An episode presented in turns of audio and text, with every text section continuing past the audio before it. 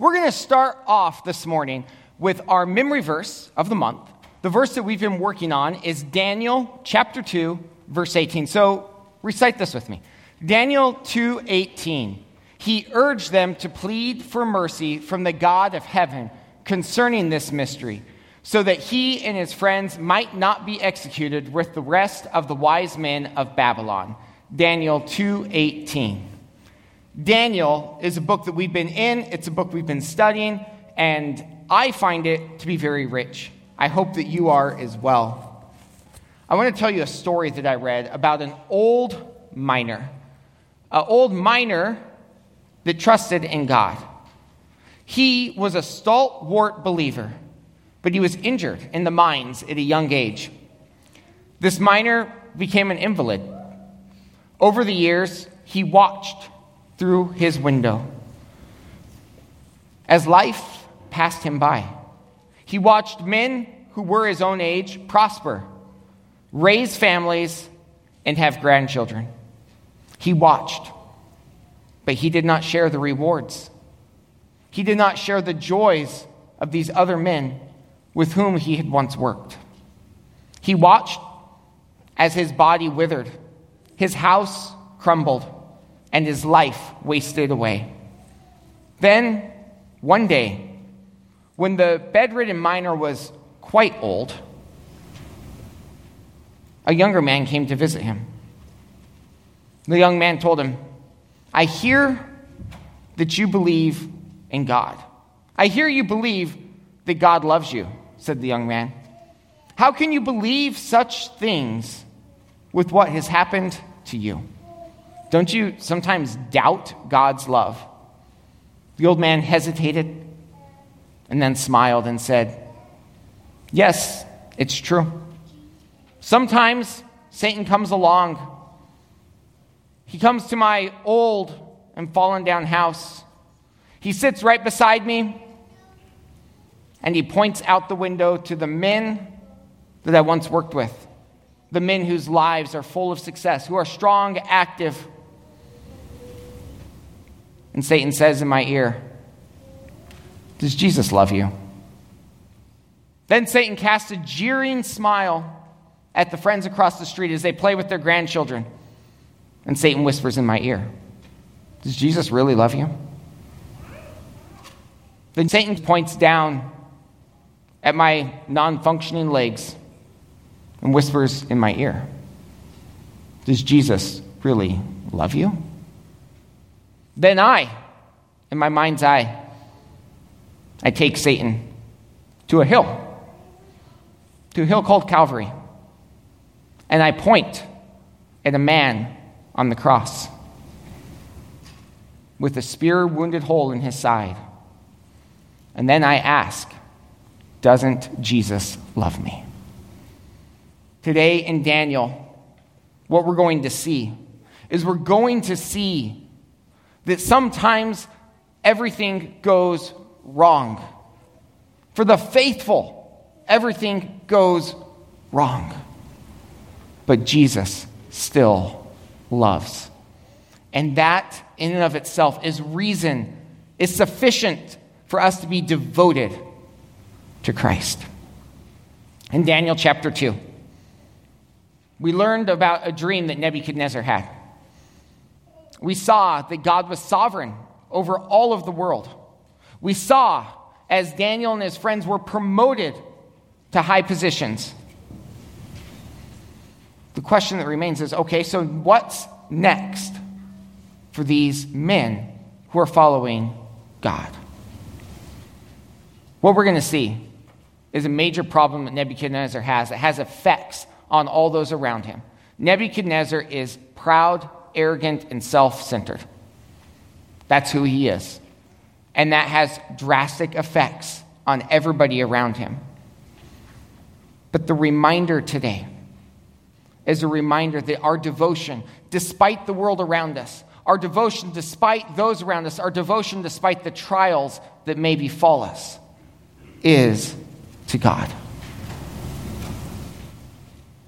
In my mind, Nebuchadnezzar and the Babylonian royalty are the perfect example of what not to do. time and time again, we can see them being faithless, self centered, and arrogant. But Daniel and his friends are faithful, and it's worth it. So start turning in your Bibles to Daniel chapter 3. And what I want you to see today is that devotion to God stands out. It demands our submission, and it's in fact contagious. When we devote ourselves to God, when we devote ourselves completely to God, others cannot help but follow suit. So, the first point today devotion to God stands out. Look at verses 1 through 15 in Daniel chapter 3.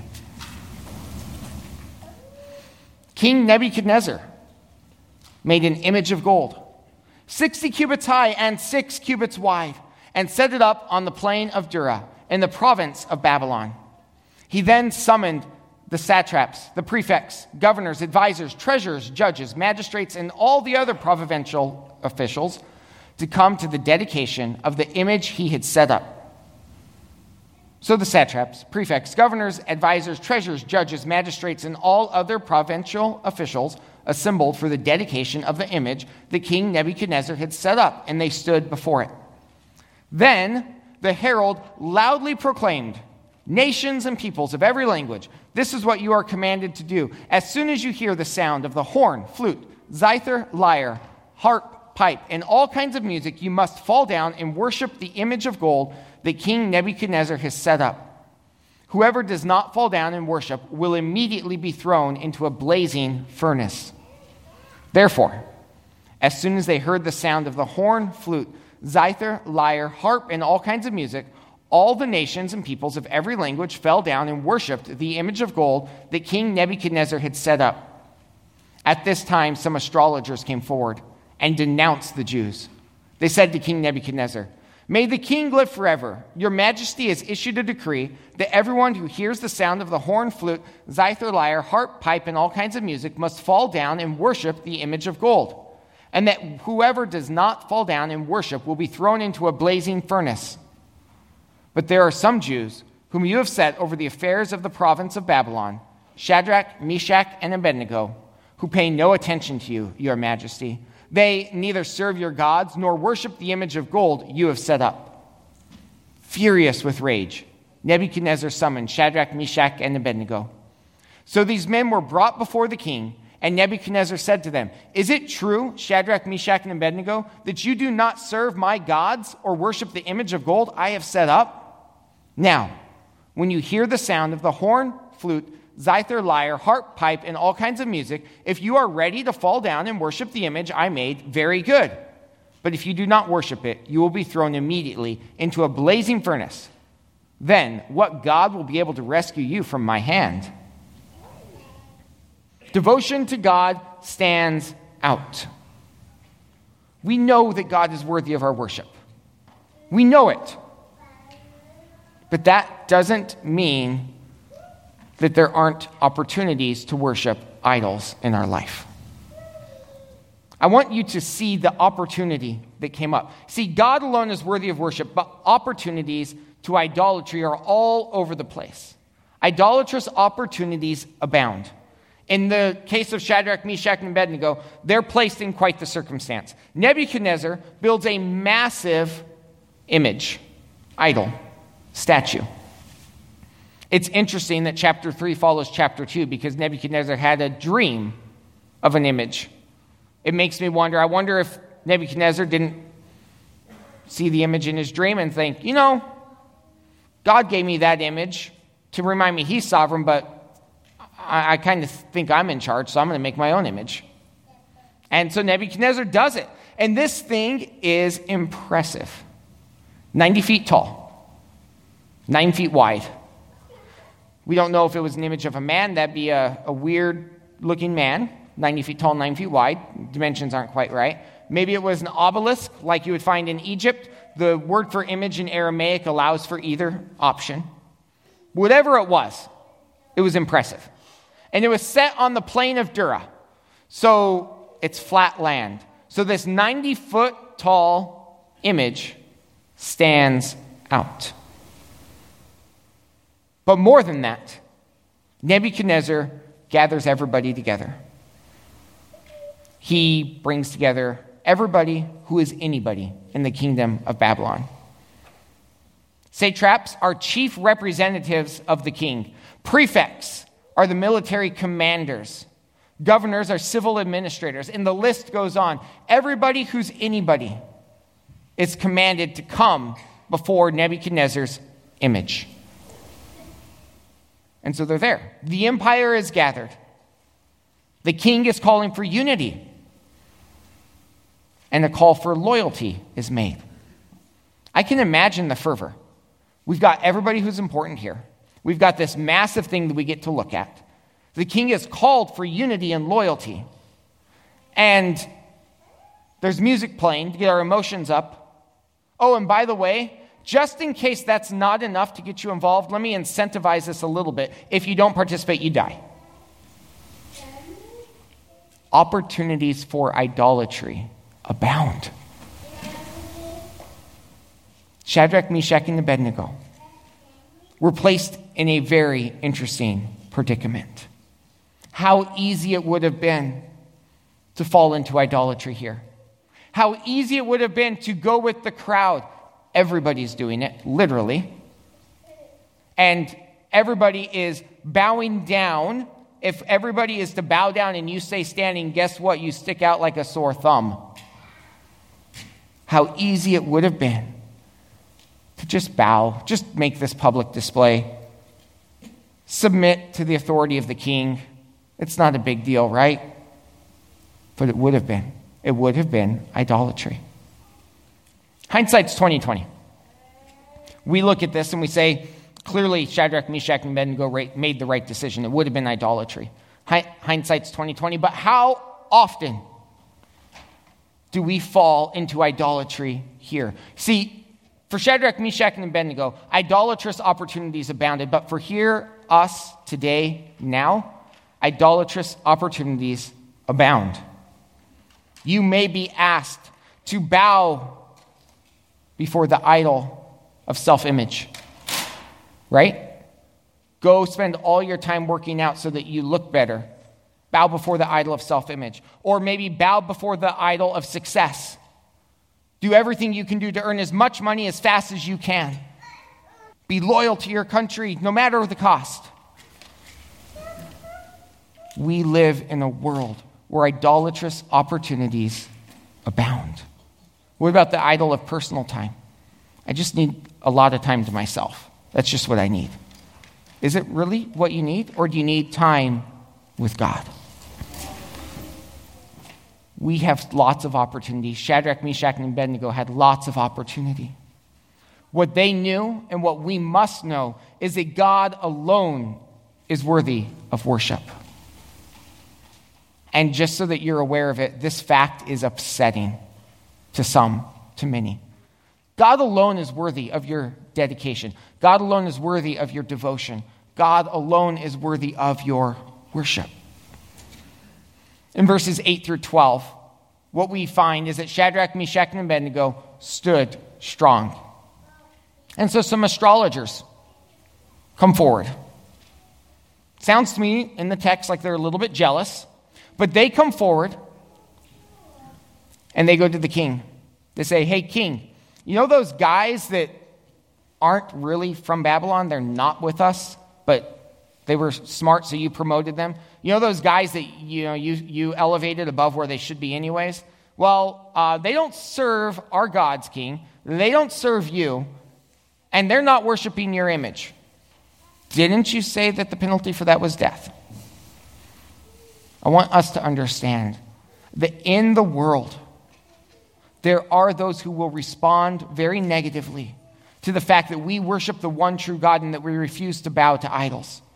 The person who follows Christ will find themselves standing out like a sore thumb at times, or standing out like something that needs to be knocked down by everybody else. That's what happened to Shadrach, Meshach, and Abednego. I want you to notice something. The accusations that these astrologers make, they're all true. Now, the way that they painted them is problematic, but In fact, Shadrach, Meshach, and Abednego have done everything wrong that these astrologers are accusing them of. They have defied the king. They have rebelled against their government. They have done treasonous and insubordinate acts. There may come a time in your Christian life where you have to choose God over everything else. It may happen to you. When that time comes, you will be forced to choose God. And there will almost certainly be those who come against you. But it will be worth it. See, God alone is worthy of our worship, and some simply will not understand it. There are many who don't understand why we would give everything to God.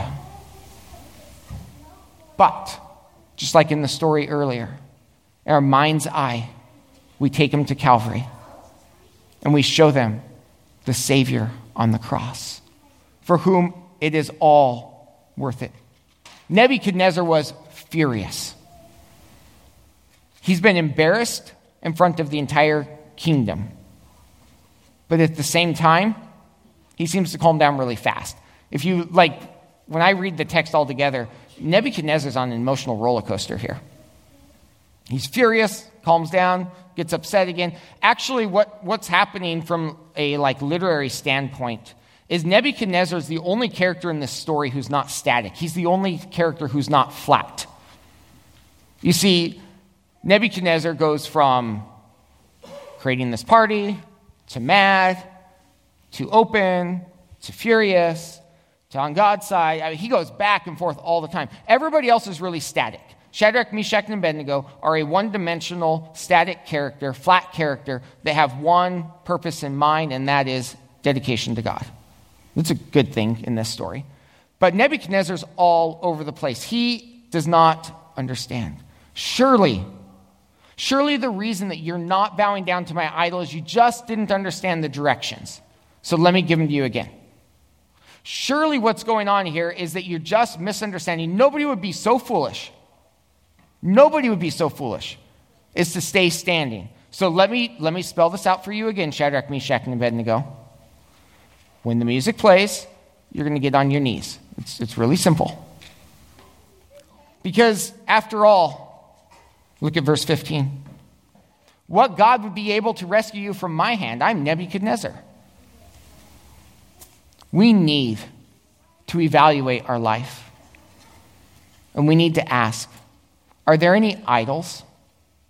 Are there any idols that you've been tempted or even pressured into worshiping? We should worship God alone. But opportunities for idols abound, they're all over the place. And it may be a temptation for you, or it may be a pressure that you're experiencing. Shadrach, Meshach, and Abednego were under extreme pressure to bow before idols instead of worshiping the true God. So, an honest evaluation is an important part of our life. Are there idols that you've been tempted or pressured into worshiping? Places where you spend your time because you feel pressure or obligation. Places where you pull from God just a little bit. You bow down just a little bit because of a pressure that you might feel. The response of our three godly men is nothing short of extraordinary. It understands, or it demonstrates that they understand a really important principle. Devotion to God demands submission. That's what it means to be devoted to God, is seen through 23, the extent of submission. Let's look at verses 16 through 23. It says Shadrach, Meshach, and Abednego replied to him, the God we serve is able to deliver us from it, and he will deliver us from your majesty's hand. But even if he does not, we want you to know, your majesty, that we will not serve your gods or worship the image of gold you have set up. Then Nebuchadnezzar was furious with Shadrach, Meshach, and Abednego, and his attitude toward them changed. He ordered the furnace heated seven times hotter than usual, and I just heard the furnace. Come on. and commanded some of the strongest soldiers in his army to tie up Shadrach, Meshach, and Abednego and throw them into the blazing furnace. So these men, wearing their robes, trousers, turbans, and other clothes, were bound and thrown into the blazing furnace. The king's command was so urgent that the furnace so hot that the flames of the fire killed the soldiers who took up Shadrach, Meshach, and Abednego. And these three men, firmly tied, fell into the blazing furnace. The statement that starts off here we do not need to defend ourselves to you in this matter is profound. The king of Babylon has called them, and they say, We don't need to defend ourselves to you in this matter. Their confidence, their identity was completely in God. So much so that they don't even seek to defend themselves before the king. As I was writing my thoughts down on this passage, I was struck here. I wish, I wish that my identity was so wrapped up in God that I never felt the need to defend myself. God's my judge. Why do I need to defend myself to somebody else? so that when someone criticizes me or, or makes a comment about me that i don't feel that need to defend if i'm right before god i'm right before god that's the attitude that shadrach meshach and abednego have they choose to let god be their judge they're unwavering in their devotion to god single-minded in their devotion to god because ultimately those who are devoted to god submit to god's protection they respond quite simply. If we're thrown into the furnace, then God's able to deliver us from the furnace. If we're thrown in, God's able to deliver us. God's got this. Even though they were employed by Nebuchadnezzar, they knew that they didn't serve Nebuchadnezzar, they served God. But more than just God's got this, they were willing to accept God's decision. You see, those who are devoted to God accept God's decision. In an amazing statement of faith, Shadrach, Meshach, and Abednego recognize that God can deliver them, but he may not, and they're okay with that. We know that God is able to deliver us. Verse 18, but even if he does not, we want you to know, Your Majesty, that we will not serve your gods or worship the image of gold you have set up. They trusted God with eternity. And when you trust God with eternity, trusting Him with the other things in life should be much, much easier. As I read through this, I was immediately reminded of back last summer, the deacons, Pastor David, and I had the opportunity to sit down and pray with Bruce Tucker about his cancer. And as we sat down and talked with Bruce, he told us something. He said, I know that God is going to heal me. Either he will heal me here or he will heal me in heaven. But either way, God's going to heal me. This is the stance of Shadrach, Meshach, and Abednego. I know my God will deliver me. King, you have no power over me. If you take my life, I'm still in God's hands. That is devotion. Don't trust God for your protection today without trusting Him for your protection in eternity. Because today doesn't really matter at all, eternity does. Nebuchadnezzar is furious, rightfully so. Like, they have they have disrespected him in a pretty epic way. And it's a reminder that those who are devoted to God may face harsh opposition. And that's okay. You know, if, if you read this from the other perspective, from the perspective of Nebuchadnezzar, without, without God in the story, Nebuchadnezzar is right to be furious. He's been disrespected by these three wise men that were supposed to be on his side. He's been disrespected by people who are ignoring his rules. are disrespecting his gods and disrespecting his nation. He's furious. Those who are devoted to God may face harsh opposition. Shadrach, Meshach, and Abednego have insulted the king in a pretty epic way, and they're going to pay a pretty epic price. So, what's the king do? He does everything he can do to make sure that Shadrach, Meshach, and Abednego will die in a very public way. And you can tell he's furious because he does a couple of things that just suggest his fury. First of all, he has the furnace heated up seven times hotter. That's a fire that is now seven times hotter is hot. I, am not quite sure what that means, actually. That's hot. He also, in his rush to have these men executed, he kind of foregoes the normal process. Normally, if you're executing someone in Babylonian times, you strip them naked first to shame them, and then you execute them. He doesn't even take the time to do that. He has them heat up the fire and get them in there. And that's the process that Nebuchadnezzar goes through. He rushes things, likely so much so that he has his own soldiers killed by the heat of the flame because of the rush to get them in there. And these strong men are killed as a result of the fire as well. Probably how this is set up in, in Babylonian times, the furnace is probably some open topped brick structure with an open bottom so the air can come underneath and come out through the top. And you would throw things into the top. Likely, what happens is they put in seven times the amount of fuel and they start pushing Shadrach, Meshach, and Abednego across some sort of a platform over the top, and they're going to throw them into the furnace. And with seven times the amount of fuel, it's so hot that even these guards that are up on the top are killed by the heat that's rising up from the bottom of this furnace. They faced harsh reality. I want us to take a second, an action step. Look at your life.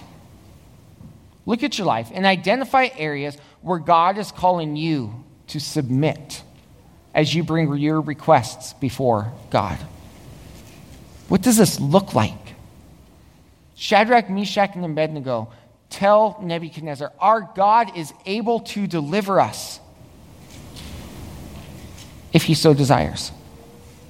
I think this is how we need to pray. God, here's what I think personally is the best outcome in this situation. But I don't know. And so I want to submit my request to you. I have an idea of what I think it is, but as I pray, I trust that you know what's best. Really, what this comes down to is when we pray, when we talk about faith, we don't have faith in an outcome. We have faith in the character of our God. I think this is really important. Our faith is not in an outcome. Outcomes are great. We hope things happen. We hope things turn out the way we imagine them turning out. But if they don't, I know my God is perfect. I know my God's character is He's loving. I know my God is sovereign. And so my faith is not in this outcome.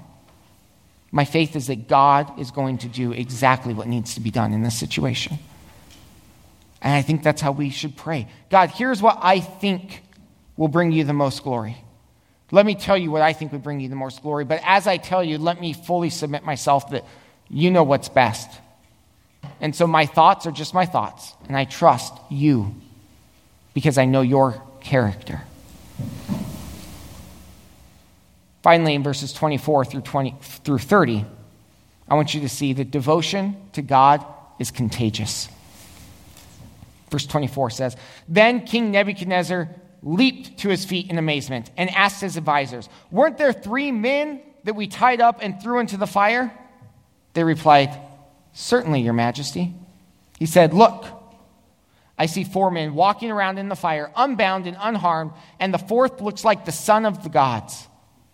Nebuchadnezzar then approached the opening of the blazing furnace and shouted, Shadrach, Meshach, and Abednego, servants of the Most High God, come out. Come here. So Shadrach, Meshach, and Abednego came out of the fire, and the satraps, prefects, governors, and royal advisers crowded around them. They saw that the fire had not harmed their bodies, nor was a hair of their heads singed. Their robes were not scorched, and there was no smell of fire on them. Then Nebuchadnezzar said, Praise be to the God of Shadrach, Meshach, and Abednego, who has sent his angel and rescued his servants. They trusted in him and defied the king's command, and were willing to give up their lives rather than serve or worship any God except their own God. Therefore, I decree that the people of any nation or language who say anything against the God of Shadrach, Meshach, and Abednego be cut into pieces, and their houses be turned into piles of rubble, for no other God can save in this way. Then the king promoted Shadrach, Meshach, and Abednego in the province of Babylon. Devotion to God is contagious. First of all, God will never leave the side of his devotees. God will never leave the side of those who are devoted to God. The entire narrative, the way it's framed in verses 24 through 25, is a narrative of surprise, of shock. Nebuchadnezzar leaps to his feet. Weren't there three men tied up and thrown into the fire? It's a rhetorical question. Nebuchadnezzar knew there were three men. Look, things aren't the way they're supposed to be. There's three things that are wrong with this picture. First, the men are up walking around in the midst of the fire. The guards that were above the fire were killed. These men are walking in the midst of the fire. That's not how the world works. Second, 1 plus 1 plus 1 is not equal to 4. Third, whoever that fourth person is does not look right. That's not normal. You see, God never leaves those who are devoted to him. God never left Shadrach, Meshach, and Abednego alone. And the fourth person was an important reminder that when we are devoted to God, we are not alone. In 26 through 30, we see that God will receive glory through those who are devoted to him. God will receive the glory through his devotees. Nebuchadnezzar approaches and calls out Shadrach, Meshach, and Abednego. But notice he doesn't just call them out, he calls them servants of the Most High God. Up until this point, the whole world thought Shadrach, Meshach, and Abednego served King Nebuchadnezzar. Now the king acknowledges they serve someone even higher. God used these three men in a public display of his power to bring glory to himself. Nebuchadnezzar is the only character who's not flat, and he's now undergone a major change. He now recognizes that there is a God who's above him. Earlier, he had said to Shadrach, Meshach, and Abednego, then what God will be able to rescue you from my hand? He now has the answer. And he knows it. Yahweh, the God of Shadrach, Meshach, and Abednego, has rescued, has delivered. He didn't deliver them from the fire, he delivered them from even greater, the consequences of the fire. It's one thing to stay out of the fire, it's another thing to defy all of physics and survive the fire. Nebuchadnezzar hasn't made a total change. We're going to see that next week. He's not done with his problems. But God was given the glory because of the decision of these three men. Being devoted to God is worth it, it has a lasting effect. So, how do we wrap this up with the final action step? Be on the lookout for God by your side and make sure to point him out to others. You aren't in this alone, God is with you. So be on the lookout for how God's standing beside you through the trial. And as you see God beside you, point him out to others. Show others the God that we serve, the God to whom we are devoted. Let's pray. Father, we thank you for Shadrach, Meshach, and Abednego, their strength, their devotion to you. And I pray that we would have that type of devotion, the type of devotion that looks at the idolatry in our world and refuses to bow down before it. that stands out, that is willing at the same time to submit to you, recognizing that when we take a stand for God, others may knock us down. But the sort of devotion that also recognizes that even when we're knocked down, even when we're facing trial, that you are standing right there beside us. Help us to see you and to point you out, that we might bring you the glory and others might see you through it. Pray this in Jesus' name. Amen.